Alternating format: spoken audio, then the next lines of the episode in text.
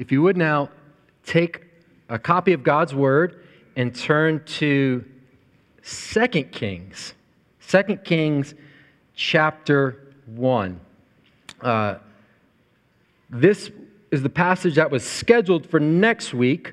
Um, and that I was to preach next week, but Dave is out under the weather this Sunday evening, and so the passage that is there in the bulletin, he will, Lord willing, uh, take up next week.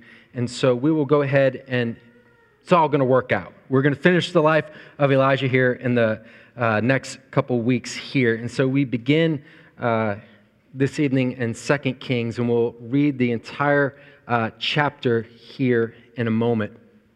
Uh, we're coming to the conclusion of Elijah's ministry. And the episode that we're going to look at tonight, uh, this is Elijah one more time doing what Elijah does.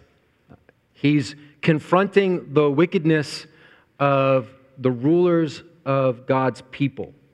He's delivering his life message one last time, as one person has put it. And his life message in his day and time was this quite simply, he declares that there is only one Lord, and it is not Baal. That's basically Elijah's preaching ministry and life message that he had. Um, there's only one Lord, and it is not Baal, so why is everyone being seduced and enticed by Baal worship? Well, it began with the leaders of Israel. So here again, it's Elijah's ministry confronting the wicked rulers. This time it's not Ahab. Um, we'll go back and, and see part of Ahab's conclusion next week, but our passage opens up and says Ahab's dead. And this is his son now who's being confronted by Elijah. Os Guinness has put it this way the first duty of believers is to say yes to God, and the second is to say no to idols. And that could be a good summary of what the word of the Lord through Elijah was brought to God's people. The first duty of believers is to say yes to God, and the second is to say no to idols. Well, hopefully you turn to 2 Kings chapter 1. And before we read it, let me pray for us once again and ask for the Lord's help. Please join me in prayer. Our great and awesome God, this is um, a passage in which your power is on display. We see your faithfulness to your word and to your servant. We see your severity to those who have turned their backs against you. And so, for those who are walking with you, may it be a good warning and encouragement in our devotion to you. And for those who do not know you, may it be a warning calling them to their senses. And may you grant them repentance that they may trust in your Son, Jesus. So we ask that by your Spirit working in us, you would give us eyes to see and ears to hear wonderful truths in your word tonight, in order that we might grow in grace and glorify your Son, Jesus. In Jesus' name, amen. Hear the word of God from 2 Kings chapter 1. After the death of Ahab, Moab rebelled against Israel. Now, Ahaziah fell through the lattice in his upper chamber in Samaria and lay sick. So he sent messengers telling them, Go, inquire of Beelzebub, the god of Ekron, whether I shall recover from this sickness.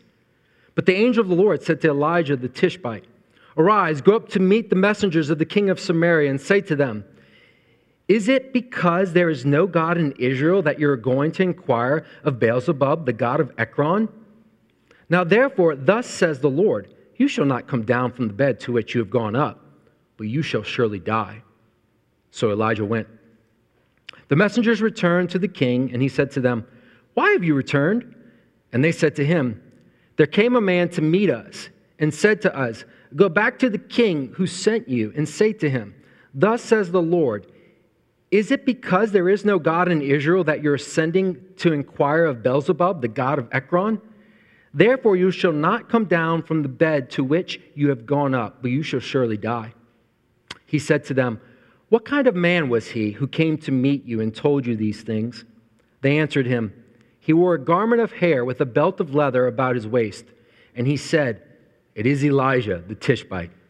Then the king sent to him the captain of 50 men with his 50. He went up to Elijah, who was sitting on the top of a hill, and said to him, O man of God, the king says, Come down. But Elijah answered the captain of 50, If I am a man of God, let fire come down from heaven and consume you and your 50. Then fire came down from heaven and consumed him and his 50. And again the king sent to him another captain of 50 men with his 50. And he answered and said to him, O man of God, this is the king's order. Come down quickly. But Elijah answered them, if I am a man of God, let fire come down from heaven and consume you and your fifty. Then the fire of God came down from heaven and consumed him and his fifty. Again, the king sent the captain of the third fifty with his fifty. And the third captain of the fifty went up and came and fell on his knees before Elijah and entreated him, O man of God, please let my life and the life of these fifty servants of yours be precious in your sight. Behold, fire came down from heaven and consumed the two former captains of fifty men with their fifties. But now let my life be precious in your sight. Then the angel of the Lord said to Elijah, Go down with him. Do not be afraid of him. So he arose and went down with him to the king. And he said to him, Thus says the Lord, because you have sent messengers to inquire of Beelzebub, the god of Ekron, is it because there is no God in Israel to inquire of his word? Therefore, you shall not come down from the bed to which you have gone up, but you shall surely die. So he died according to the word of the Lord that Elijah had spoken. Jehoram became king in his place in the second year of Jehoram the son of Jehoshaphat, king of Judah, because Ahaziah had no son. Now, the rest of the acts of Ahaziah that he did, are they not written in the book of Chronicles of the Kings of Israel? Amen. And that ends this reading of God's holy, inspired, and inerrant word. May He write its eternal truth on all our hearts. Recently, I was sitting in the barbershop, and um, as barbershop talk goes, different things came up, and they were telling a particular story about a young man in his mid 20s who had a wife and kids, who had lost his wife and kids um, because he was now in prison and she had left him. And uh, he was in prison because uh, he was selling drugs. And he was caught selling drugs because every time he went to do this illegal activity, he went to the same spot over and over again. And it made it really easy for the police to find him, to arrest him, to prosecute him, and to imprison him.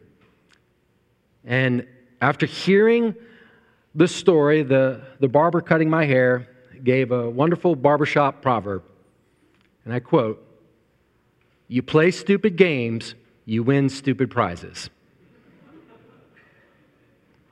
It's a good barbershop proverb. Now, kids, you can't go around saying the word stupid and calling people stupid. But it's appropriate here because in Ahaziah, we see a man who did something stupid. And what does stupid mean? It just wasn't very smart. It wasn't smart. He should have learned from the example of his dad. His dad wasn't a good king. His dad served Baal and the idols, and his dad suffered a terrible fate. And here we see Ahaziah doing the same thing. It's about 852 BC at this point. We're not told much about Ahaziah, but you can go and you can see there uh, the brief obituary for Ahaziah at the end of 1 Kings 22 51 through 53. There it says, He just walked in the ways of his father and mother, and he served the Baals, and in doing so, he provoked the Lord. He didn't learn the lessons from his dad. In fact, he seems to be more entrenched in the idolatry that led to his father's downfall. Ralph Davis sums it up this way There's something haunting then about the record of Ahaziah's brief tenure. It was only about two years.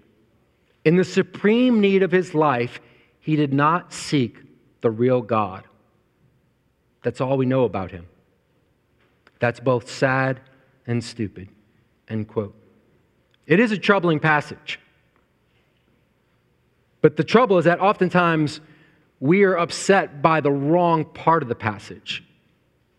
Many people, when they read this passage, they are upset that Elijah called down fire and it consumed 102 of his fellow Israelites. But that isn't the part that we should be troubled by. No, you should be alarmed by how sin has made Ahaziah stubborn, hard headed, hard hearted, and unable to receive the word of God that would lead him to repentance and for his salvation. Now, many people, they, they wrestle with, they try to question the morality of Elijah's actions in this passage, but we'll show that Elijah was completely righteous in what he did. We will see that.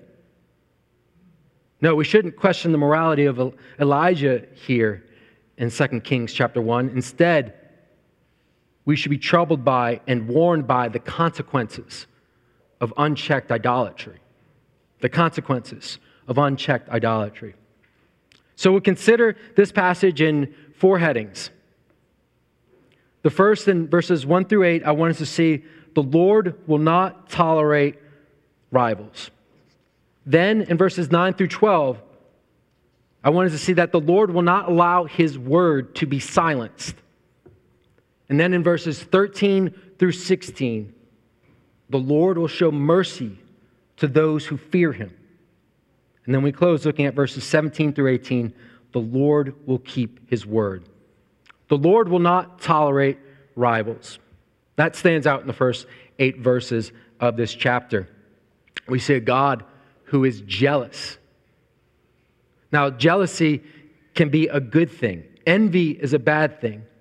Jealousy, as one person has put it, is love on fire.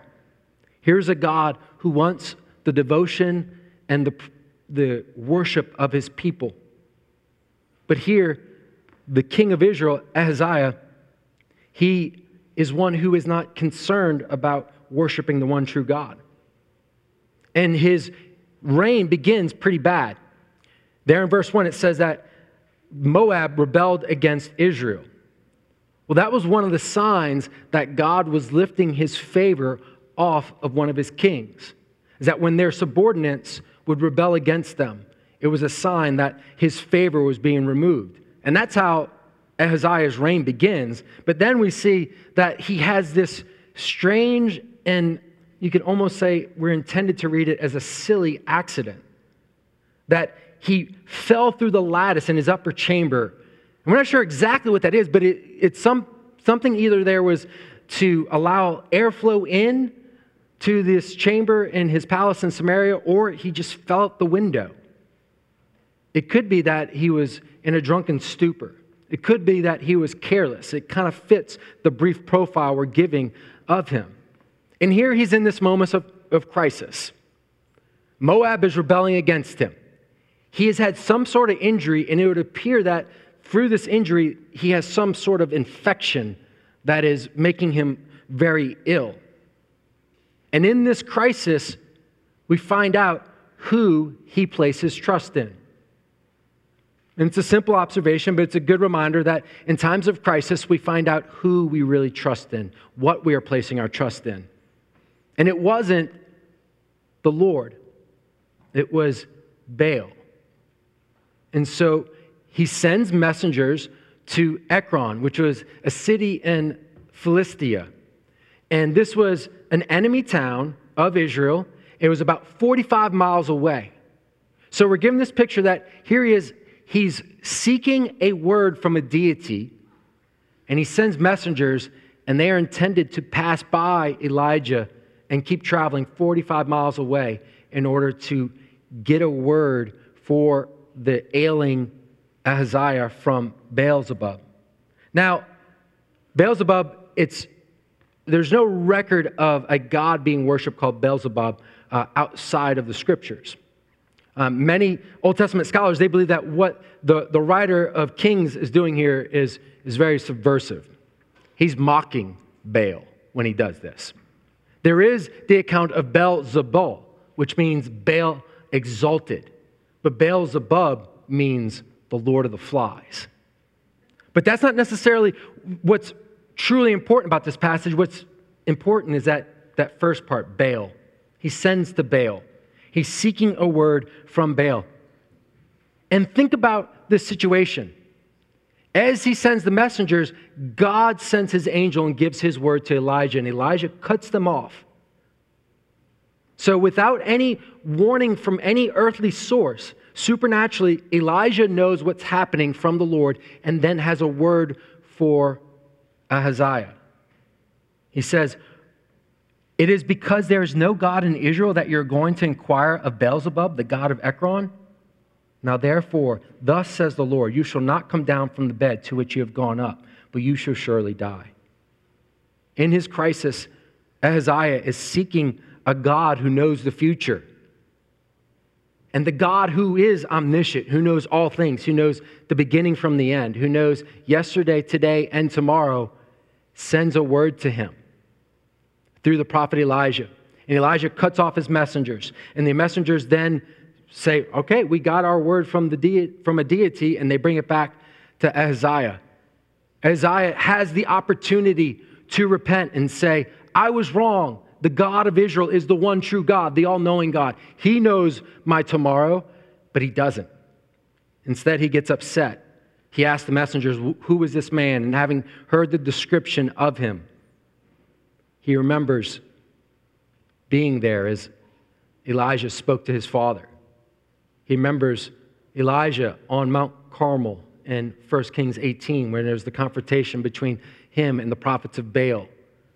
And when Elijah demonstrates who the one true God is, he remembers all these things, and yet he chooses his idol. He's entrenched in his idolatry. Here, the omniscient God intervenes and he rejects him we see something important about God that he's not okay with this status quo between him and the king of Israel. No, the God we see here in first, the first chapter of Second Kings is an intolerant God. He will not tolerate false gods. He is unique, the one true God, and he demands that all decide if they will follow him or not. It's the first commandment, Exodus 20 30. You shall have no other gods before me. And here, in this accusation against Ahaziah, we see the essence of idolatry. The Lord tells him, by you seeking out a word from Beelzebub about your future, you are confessing that there is no God in Israel, or at least he's not adequate in your time of crisis. You are confessing that he is incapable of helping. You are looking to something or someone else. And so God intervenes. God doesn't want his people to have resting dormant idols in their heart, competing for his devotion in their lives. You may say, well, this seems, this God who is intolerant of, of other gods.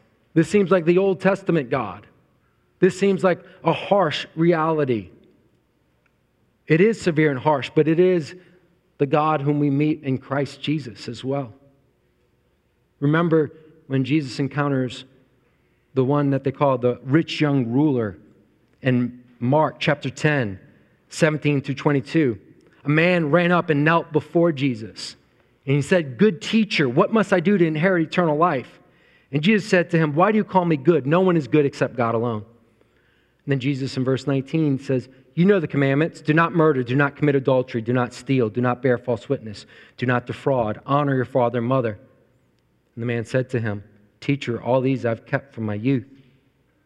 And listen, and Jesus, looking at him, loved him, and said to him, you lack one thing. Go sell all that you have and give to the poor, and you will have treasure in heaven. And come and follow me. Disheartened by the saying, he went away sorrowful, for he had great possessions. The man was able to say that I've kept the second table of the law. I've done these things. I haven't committed adultery. I haven't stolen, bear false witness. I haven't murdered. I've honored my father and mother. But this man, what Jesus exposed to him, is that you haven't kept the first commandments. He loved his possessions, he loved them more than he loved God. And Jesus, in doing this, what does Mark tell us? He loved him. He confronted the idols in his life because he loved him and cared for him. As a young man, I was obsessed with basketball. I still enjoy sports. I enjoy watching other people play them more than I do actually playing them anymore. And I know that when you look at me, you immediately think, yeah, he was a basketball player. Um, but real basketball, not video games. And it was, uh, it was something that consumed my, my, my thoughts, my imaginations. The walls in my bedroom were covered with basketball posters.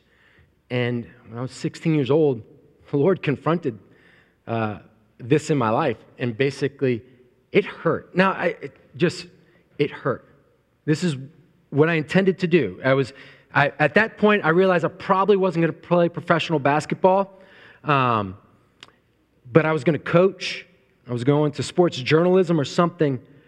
And the Lord I was 16 years old. Said, "No, that's not what I have for you. In fact, but this is something that is more precious to you than I am."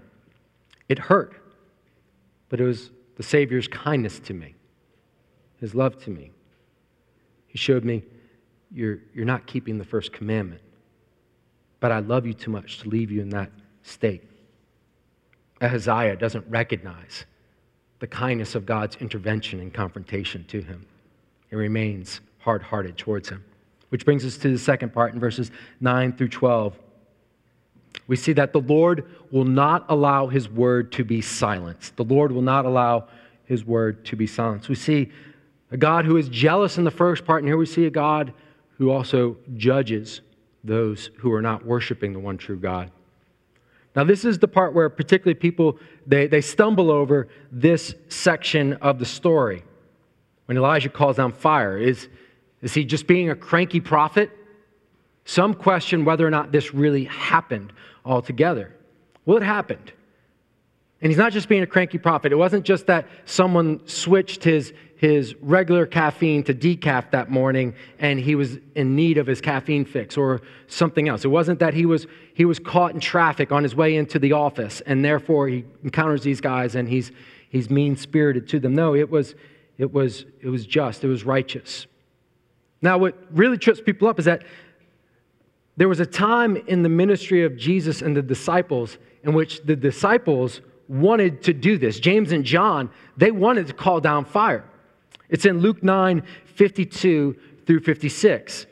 And so, and Jesus sent messengers ahead of him who went and entered a village of the Samaritans to make preparations for him.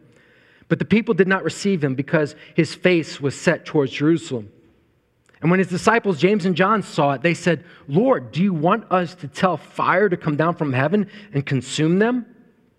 But he turned and rebuked them, and they went on to another village. Now, some have said, well, see, Jesus rebuked James and John when they tried to call down fire on the Samaritan village.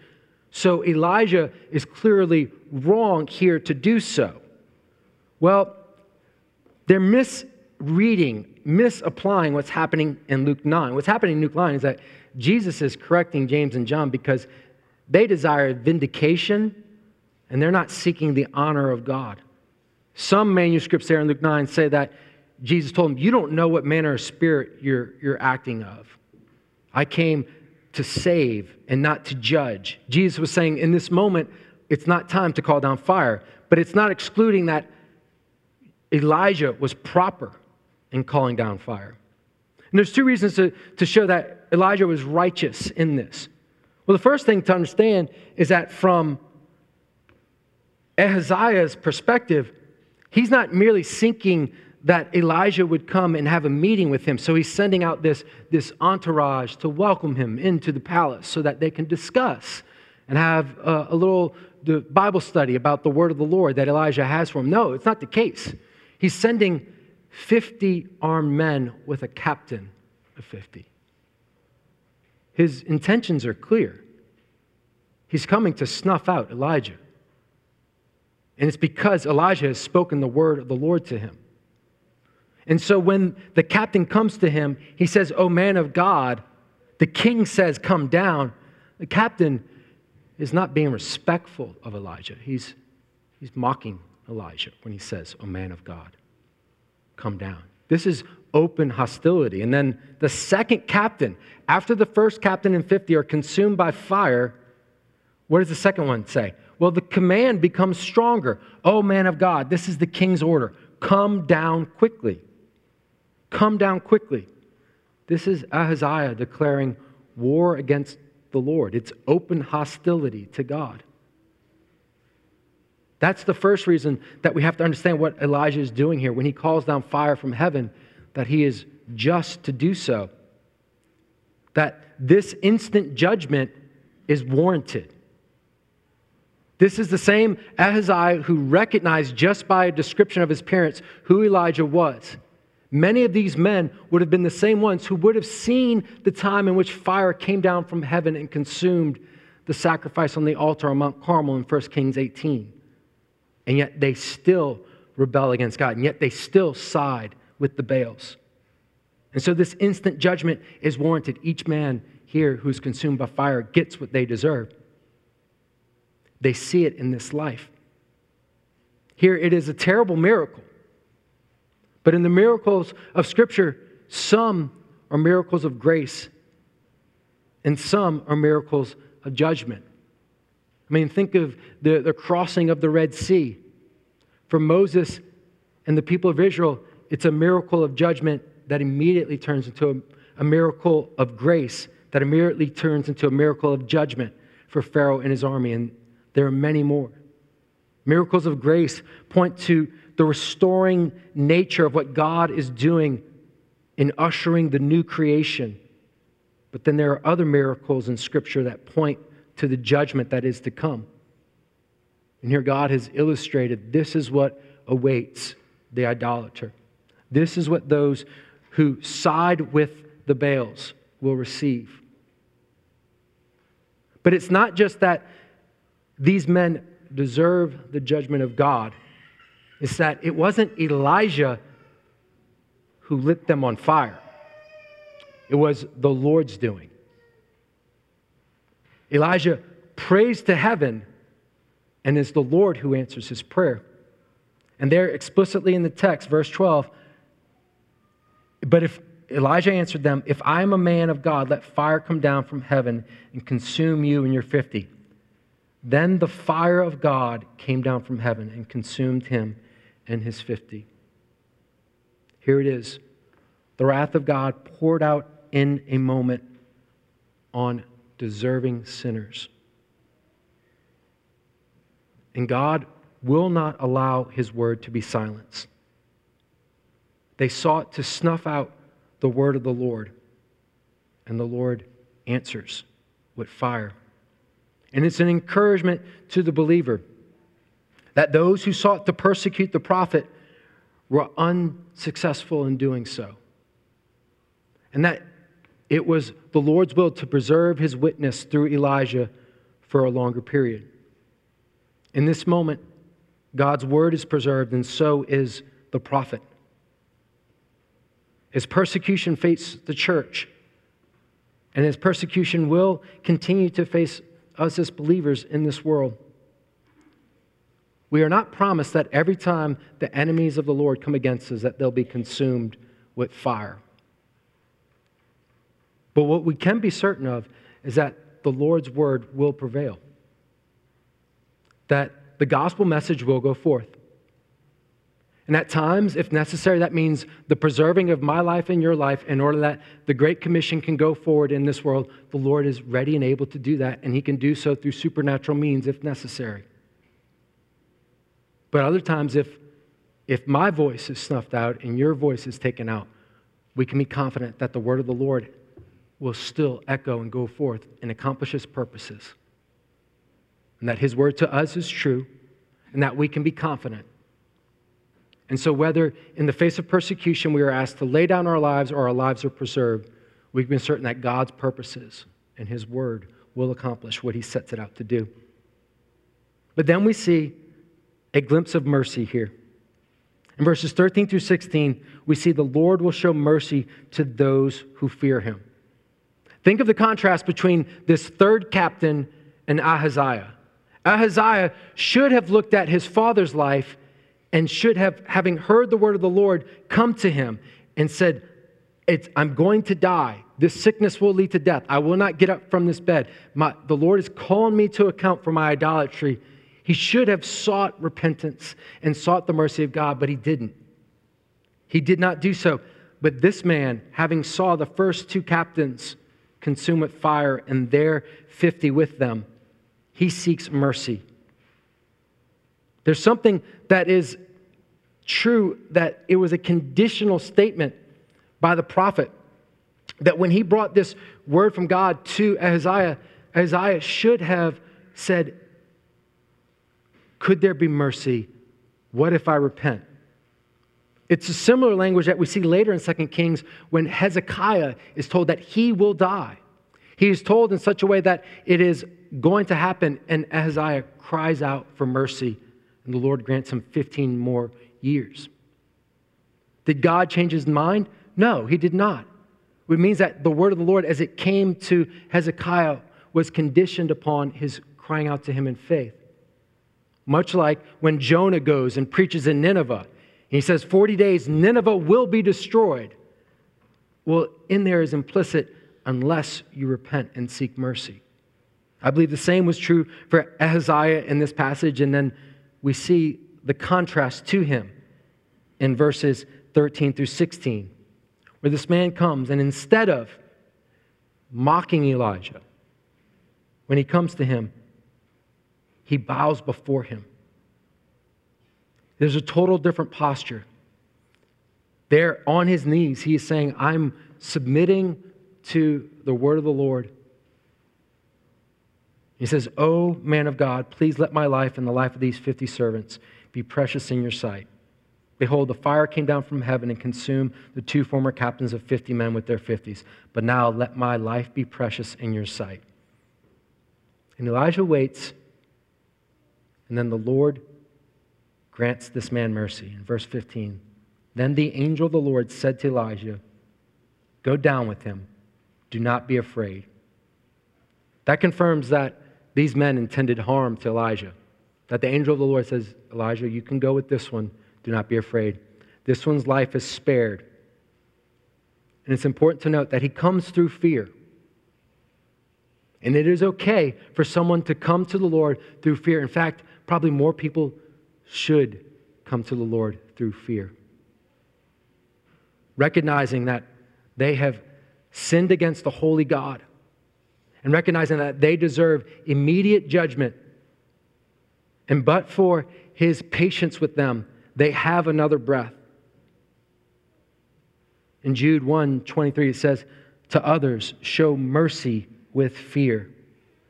And here, this man is shown mercy because he comes trembling and in terror before the Almighty God. We know that the price of mercy, though it's not outlined in this passage, is a great price. That though they, this man and his 50 are spared, they had other sins.